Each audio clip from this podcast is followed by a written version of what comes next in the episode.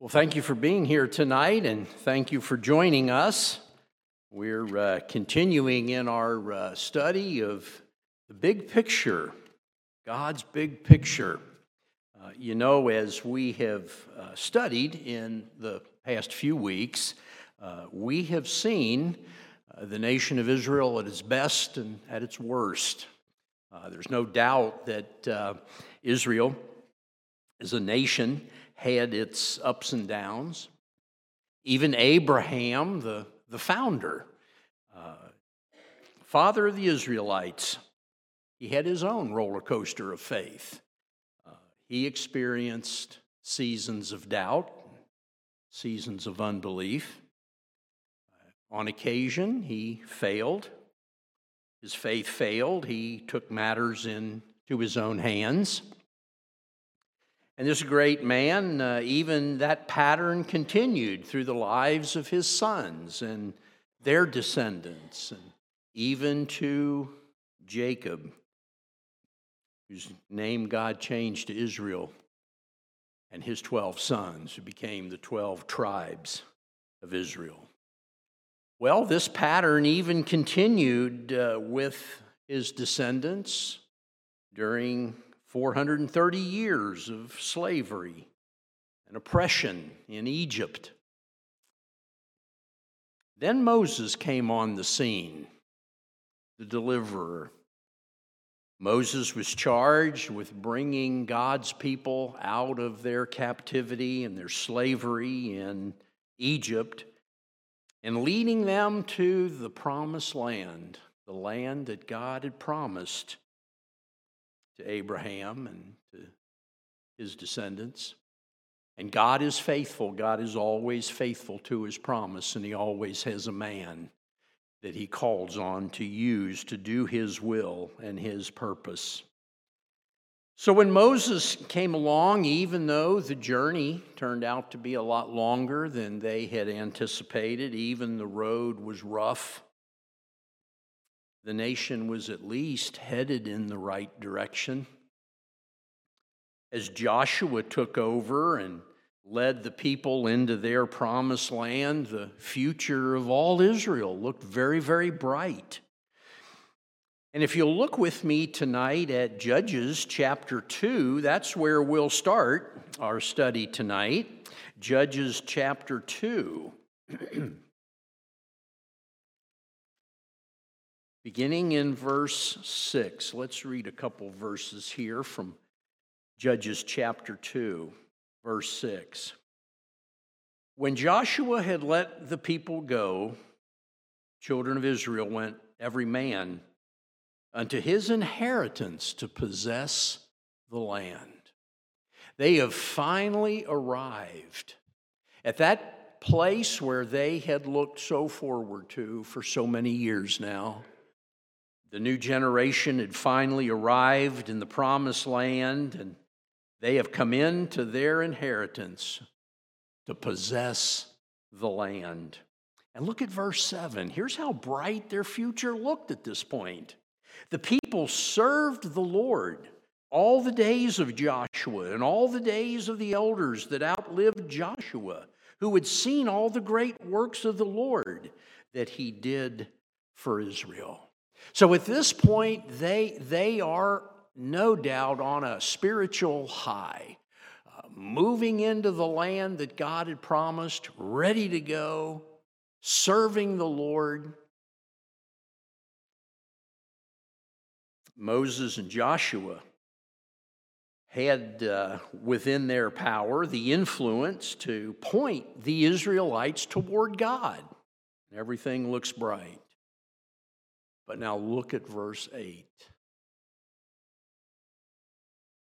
Joshua, the son of Nun, the servant of the Lord, died, being a 110 years old.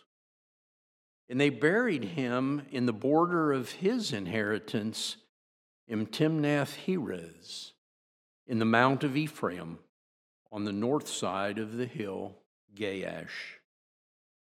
And also, all that generation were gathered unto their fathers. And I believe the last part of verse 10 is one of the saddest verses that you will find in all of the Bible. There arose another generation after them, which knew not the Lord, nor yet the works which he had done for Israel. One of two things had to happen. Either number one, that generation of believers failed to teach the next generation.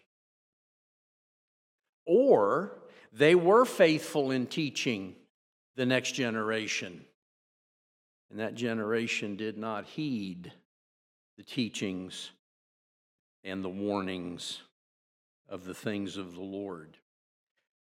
I kind of think in my mind that it's the former and not the latter.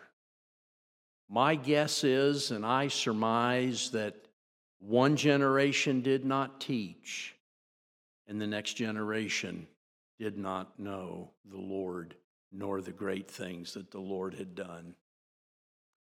It's a sobering thought. Do you realize that we are only one generation away from a generation that knows nothing about the Lord? And some indications there are, even currently, that we may already be there. There arose another generation after them which knew not the Lord. And not only did they not know the Lord, they did not know anything that the Lord had done for them. Let's not let that be an indictment against our generation.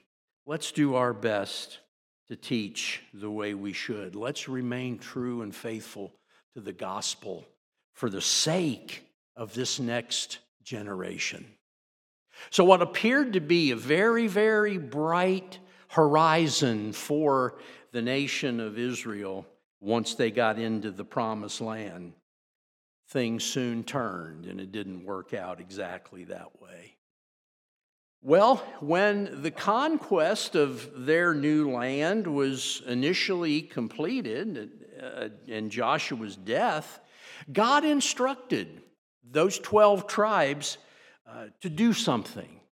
And that was to drive out all of those pagan, heathen people who inhabited their land.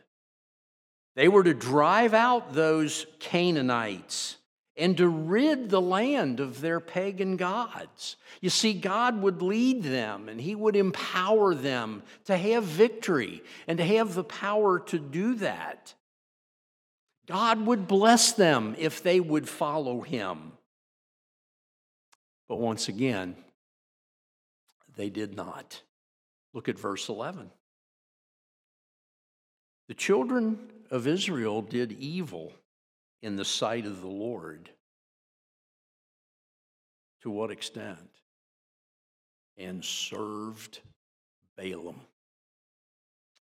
And they forsook the Lord God of their fathers, which brought them out of the land of Egypt, and followed other gods of the gods of the people that were round about them, and bowed themselves unto them, and provoked the Lord to anger. And they forsook the Lord and served Baal and Ashtaroth. And the anger of the Lord was hot against Israel, and he delivered them into the hands of spoilers that spoiled them, sold them into the hands of their enemies round about, so that they could not any longer stand before their enemies. Whithersoever they went out, the hand of the Lord was against them for evil, as the Lord had said, and as the Lord had sworn unto them, and they were greatly distressed. God's command was very, very clear, and they disobeyed. They were to totally drive out the pagan Canaanites who inhabited the land. They disobeyed God's clear command. Instead of removing the moral cancer, they contracted the disease. What did they do?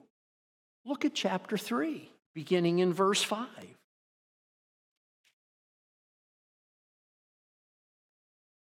the children of Israel dwelt among the Canaanites, and here were some of them the Hittites, Amorites, Perizzites, the Hivites, and the Jebusites. But that's not all. They took their daughters to be their wives and gave their daughters to their sons. But that's still not all. They served their gods. The children of Israel did evil in the sight of the Lord and forgot the Lord their God and served Baalim and the groves. They dwelt among those heathen people. They intermarried with the people of the land. They even adopted their pagan worship of Baal. There again, we can learn a lesson there. There's a principle involved there. You can live so close to sin that soon you will be involved in it. Be careful. Be careful what you do. Be careful where you go. Be careful and be cognizant of those people that you live among. They may not be doing what God would want you to be doing, but you could be very easily influenced by them. You see, they had no business living among them, they were supposed to drive them out.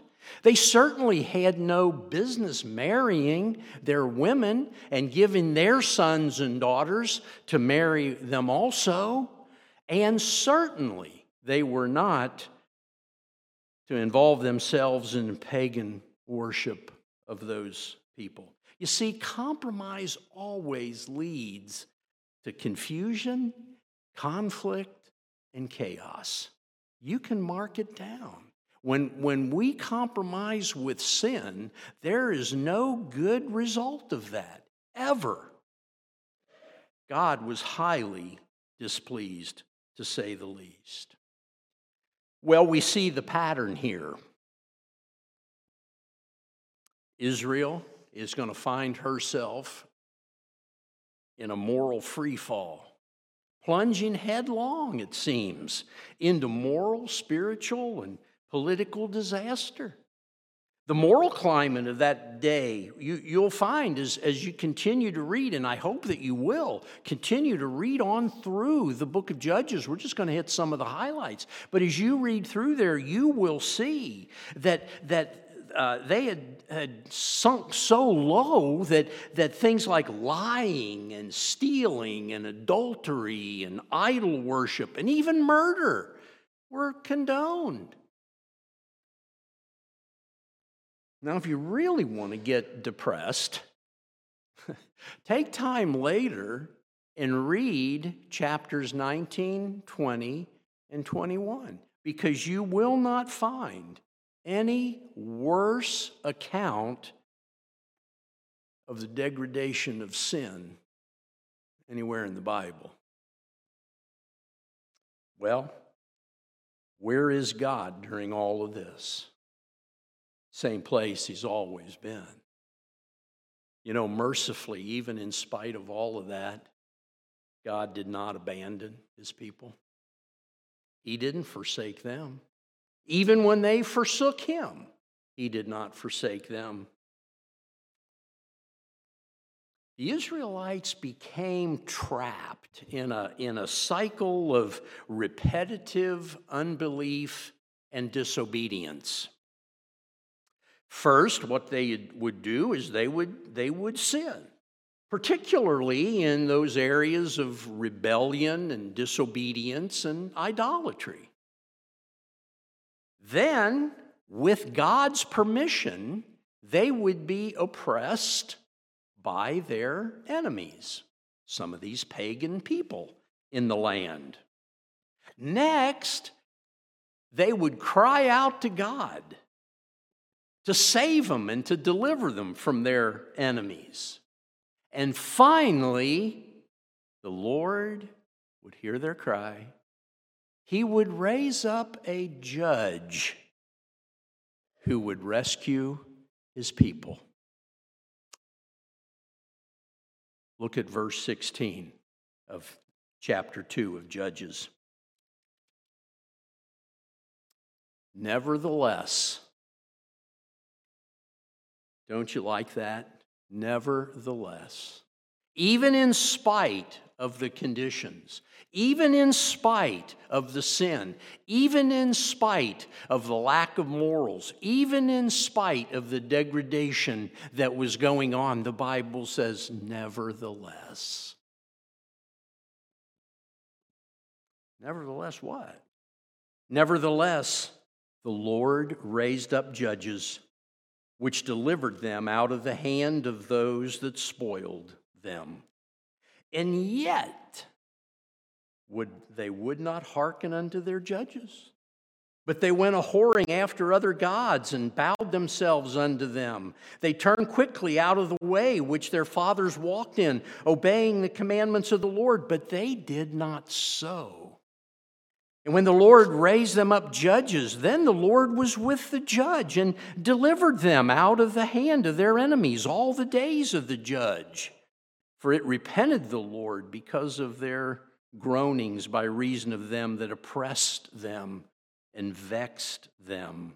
And it came to pass when the judge was dead that they returned and corrupted themselves more than their fathers in following other gods to serve them and to bow down unto them. They ceased not from their own doings, nor from their stubborn way. The anger of the Lord was hot against Israel. And he said, Because that this people hath transgressed my covenant, which I commanded their fathers, and have not hearkened unto my voice, I also will not henceforth drive out any from before them of the nations which Joshua left when he died, that through them I may prove Israel whether they will keep the way of the Lord to walk therein as their fathers did keep it or not. Therefore, the Lord left those nations without driving them out hastily, neither delivered he them into the hand of Joshua.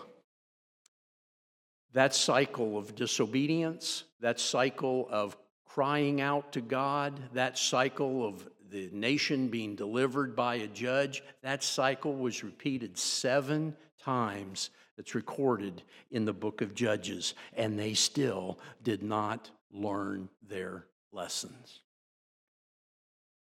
Well, who were these judges? Well, they were divinely appointed men and women who led Israel militarily and spiritually. Uh, there was no family history, there is no lineage uh, that indicated who would be or who would become a judge of Israel. God simply chose someone who would listen to him and obey him and who would instruct others to do the same. They were, in many respects, unremarkable people that God chose to use. Can I remind you of 1 Corinthians chapter 1? Verses 27 through 29, the Bible says, But God hath chosen the foolish things of the world to confound the wise. And God hath chosen the weak things of the world to confound the things which are mighty, and the base things of the world, and the things which are despised hath God chosen, yea, and things which are not, to bring to naught things that are, that no flesh should glory in his presence. The idea was God would raise up a judge to deliver his people and God would be the one who would get the glory for that. Well, among the judges, you'll find some very interesting characters. Uh, there were two women. There was a left handed man. Um, as I tell Brother Keith often, some of us are right handed and some of us are wrong handed. Just kidding, you know that. But there were two women. There's a left handed man. There's a greatly outnumbered army that you'll encounter in Judges. There's even some unusual weapons, like the jawbone of a donkey that God will use. The jawbone of a donkey, apart from his miraculous power, would seem totally ridiculous as a weapon to defeat the enemy. So we have before us here the, the book of Judges, the period, the time of the Judges. Uh, it stands in stark contrast to the book of Joshua because, as you recall, in the book of Joshua, we saw a group of obedient, submissive uh, people who conquered the land uh, through trusting in the power of God. But in Judges, the whole thing changes because a disobedient and idolatrous people are repeatedly, seven times recorded in the book of Judges, oppressed by their enemies. Thirteen judges ruled Israel from the period of 1375 to 1050 BC, over 300 years. The first judge was Othniel, the last judge was Samson. Samson finally delivered the people from their arch enemies, the Philistines, but he had to die in the process in order to do it. After Samson, the Israelites continued their same pattern of spiritual compromise and decline during this very, very sad period of their history. But you know, God sees and has a bigger picture. Because you know, it's during that time when a young Moabite woman named Ruth enters into God's story. What was Ruth's story? Why is it significant? Does it fit into God's big picture? In spite of all that's going on at the time of the judges? It absolutely does. Let's look at Ruth. Turn to, uh, if you would, uh, turn to um, Ruth chapter 1.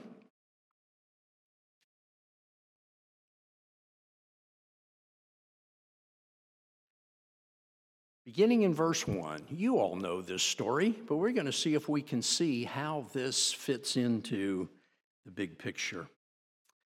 Book of Ruth, chapter 1, beginning in verse 1. Now it came to pass in the days when the judges ruled that there was a famine in the land. And a certain man of Bethlehem, Judah, went to sojourn in the country of Moab, he and his wife and his two sons. And the name of the man was Elimelech the name of his wife Naomi, and the name of his two sons Mahlon and Chilion, Ephrathites of Bethlehem, Judah. And they came into the country of Moab and continued there. And Elimelech, Naomi's husband, died, and she was left and her two sons. And they took them wives of the women of Moab. The name of the one was Orpah, the name of the other, Ruth. And they dwelled there about 10 years. And Mahlon and Chilion died also, both of them. And the woman was left of her two sons and her husband. Then she arose with her daughters in law that she might return from the country of Moab, for she had heard in the country of Moab how that the Lord had visited his people in giving them bread. Wherefore she went forth out of the place where she was, and her two daughters in law with her, and they went on the way to return unto the land of Judah. Naomi goes on here to convince her two daughters in law, Orpah and Ruth, to remain in Moab, not to leave their home. Because you see, Naomi and Elimelech had gone to Moab to find food because of the terrible famine that was in the land in Jerusalem, Bethlehem, Judea. While in Moab, Naomi's husband died, both of her sons died. All three of those women were widowed. You know, it would have been very easy for Naomi to give up. It would have been very easy for Naomi to succumb to bitterness. Would have been very easy for Naomi to resent God Almighty and feel that she had been abandoned by him. But instead, she moved on and recognized that God's help has come. Because you see, God used a famine. God used a famine in Bethlehem to move Naomi to Moab. And now he uses an abundant barley harvest that she heard about back home to draw Naomi back to Bethlehem and supply them with food and hope and the ability to survive. You know the story. Orpah remains in Moab. Ruth accompanies Naomi back to Bethlehem, Judah. Well, through a series of God ordained events and circumstances, a man named Boaz fell in love with Ruth and desired to marry her.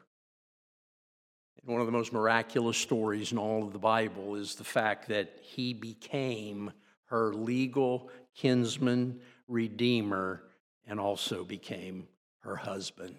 A miracle in and of itself. Look at chapter 4 of Ruth, verse 13.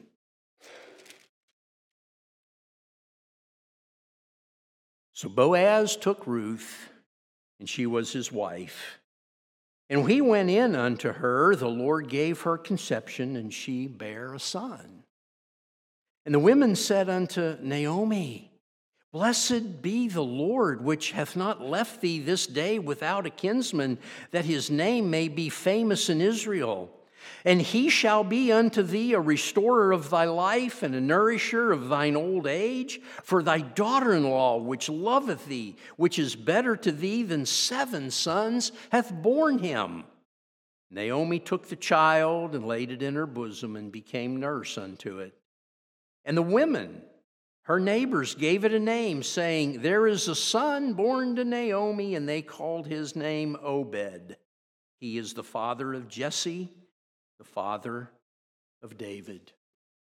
If you were to look, take time to look at the genealogies in both Matthew and Luke, you'll find Boaz there. Boaz. Boaz was the son of the harlot Rahab. Remember Rahab?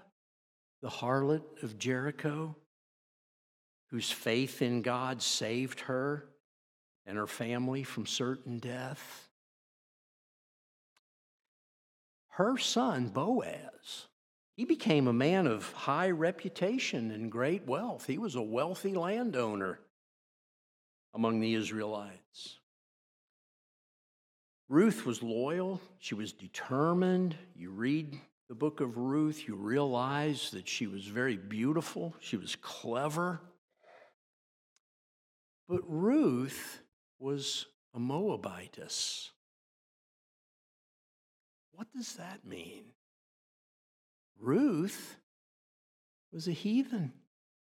Ruth was a pagan. Ruth was a descendant of Moab. Do you know who Moab was? Moab was the product of Lot's incestuous relationship with his eldest daughter. That's Ruth. In God's providence, this unconventional, incredible, miraculous coming together in marriage of Ruth and Boaz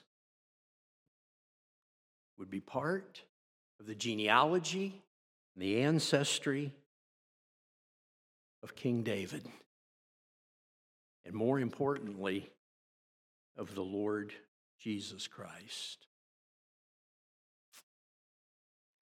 Do you think God sees a bigger picture than we do sometimes? He had it all under control. He knew from the very beginning that it was all going to work out, that Ruth would marry Boaz. Ruth's great grandson David will eventually become the renowned shepherd king of Israel in the line of the Lord Jesus Christ. But you know, the story of Ruth, I think it illustrates another point that we have to, to recognize. Uh, important aspect as well, because you see, her life demonstrates that the worldwide, all encompassing reach of God's gift of hope and salvation goes beyond the scope of just his chosen people. You see, the Jews may have thought that God was their private property, but he was not, because the God of the Israelites is also the God of the Moabites. The salvation of this foreign woman illustrates that God's plan of salvation for all mankind is broader than the scope of just Israel. It's broader than the scope of any one nation. It's widespread. It's far, deep, and wide, as deep and wide as his far reaching love to save a Moabite woman. Through the line of Ruth, God gave a glimmer of hope during this time that was marked by incredible apostasy, by incredible selfishness, idolatry, complete depravity, as it's described in the book of Judges. Story of Ruth and Naomi begins and ends in the little town of Bethlehem. It involved two very, very common, ordinary women who showed extraordinary faith and faithfulness to the Lord Jesus Christ. In spite of an uncertain future, no amount of chance could ever yield a result that we see in the book of Ruth. Her obedience, her faith, her faithfulness allowed God's glory to manifest itself. We should praise him for working in her life and for his miraculous big picture. Because her great grandson David is eventually going to ascend to the throne of Israel. Well, if you look back a couple of pages to the very last verse of the book of Judges, 21 25. That summarizes the condition of the day. In those days, there was no king in Israel. Every man did that which was right in his own eyes. Does that sound a little familiar to the world that we live in today? Believe it does. But take heart. Take heart. Don't be discouraged. Keep doing right. Keep serving the Lord. Keep trusting God. He's still at work because he was then in the lives of Naomi and Ruth and Boaz and all the others who remain faithful to him. Well, moving on, there's a godly man in Israel who is going to play a very prominent role in this next chapter of the story. The next chapter, a man named Samuel.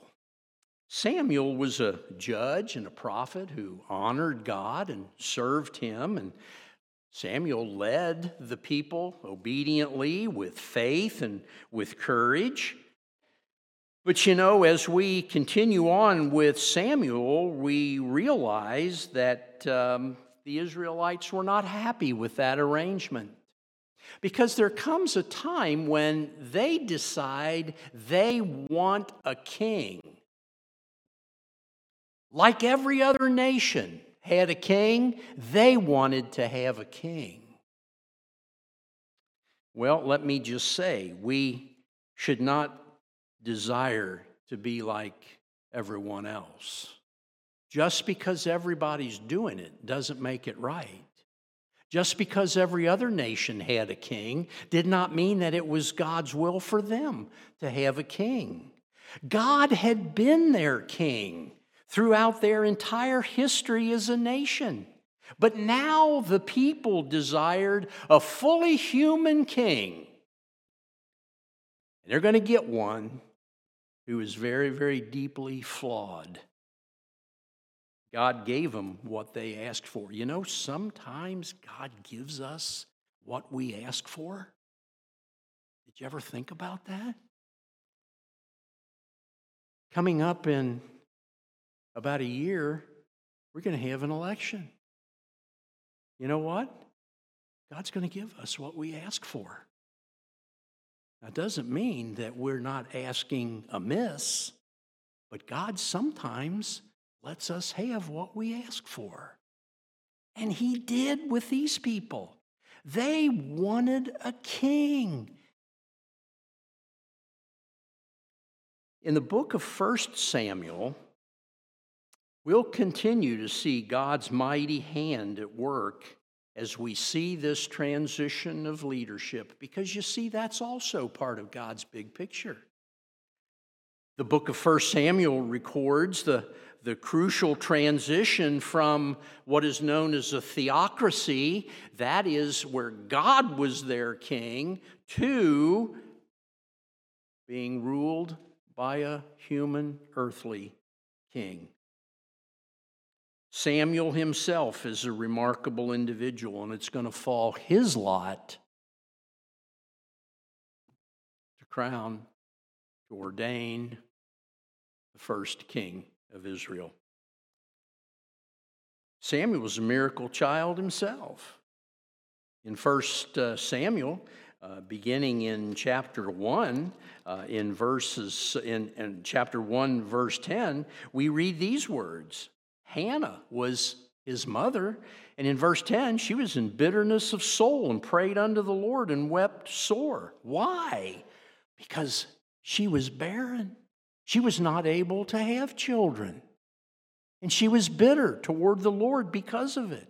And verse 11 says, She vowed a vow and said, O Lord of hosts, if thou wilt indeed look on the affliction of thine handmaid, and remember me, and not forget thine handmaid, but wilt give unto thine handmaid a man child, then I will give him unto the Lord all the days of his life, and there shall no razor come upon his head.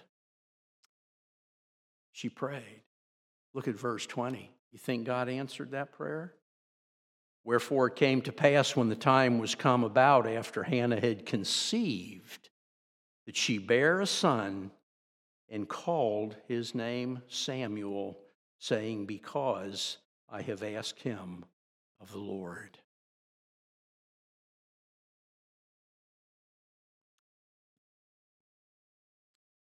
Samuel was born at a time that was described to us in chapter 3 verse 1 of 1 Samuel.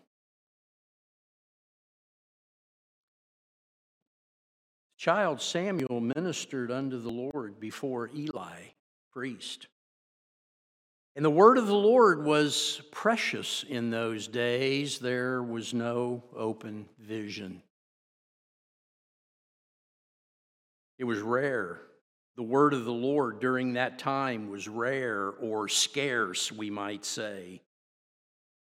But Samuel was confirmed a prophet in verses 19 and 20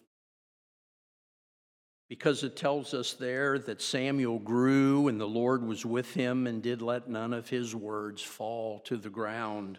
And all Israel, from Dan even to Beersheba, knew that Samuel was established to be a prophet of the Lord.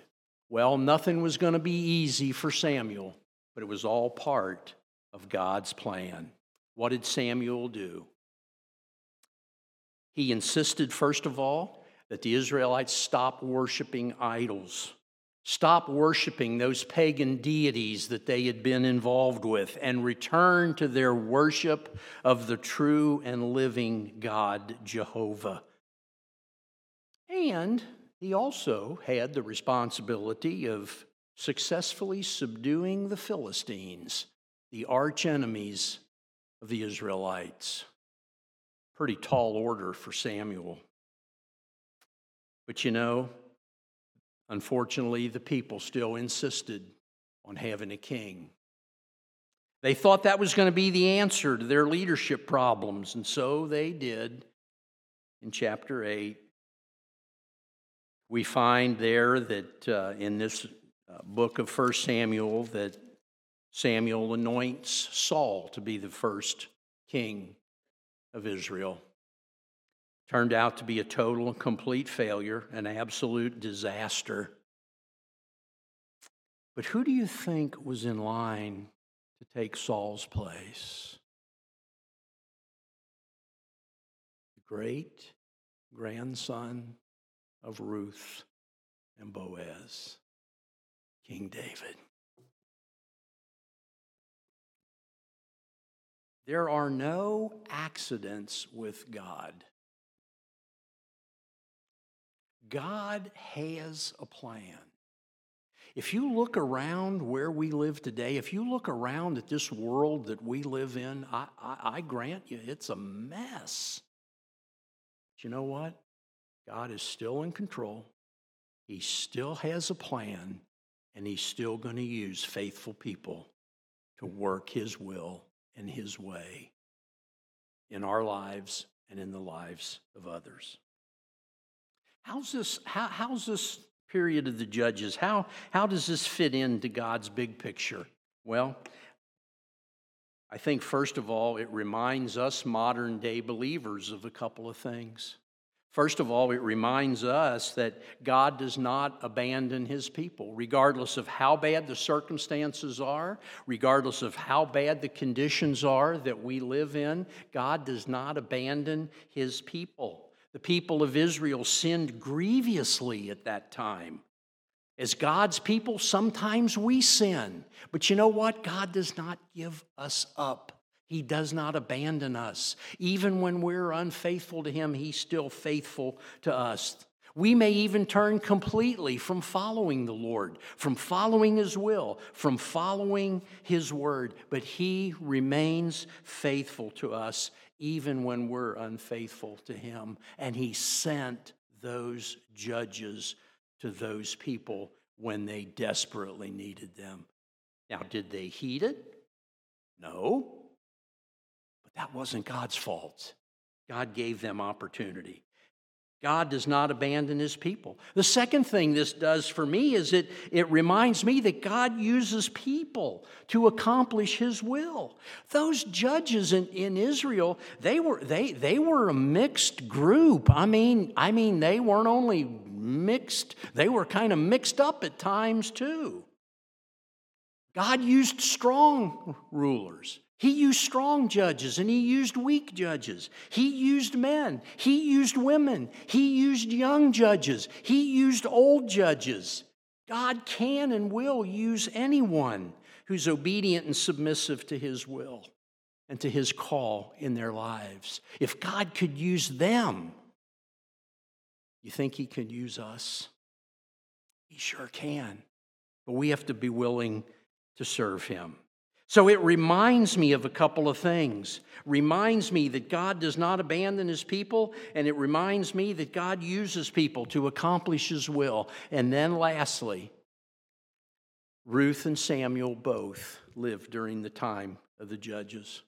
Regardless of how terrible the times were, regardless of how terrible times may seem to us in the world we're living in today, God still is faithful to faithful people who will be willing to serve Him.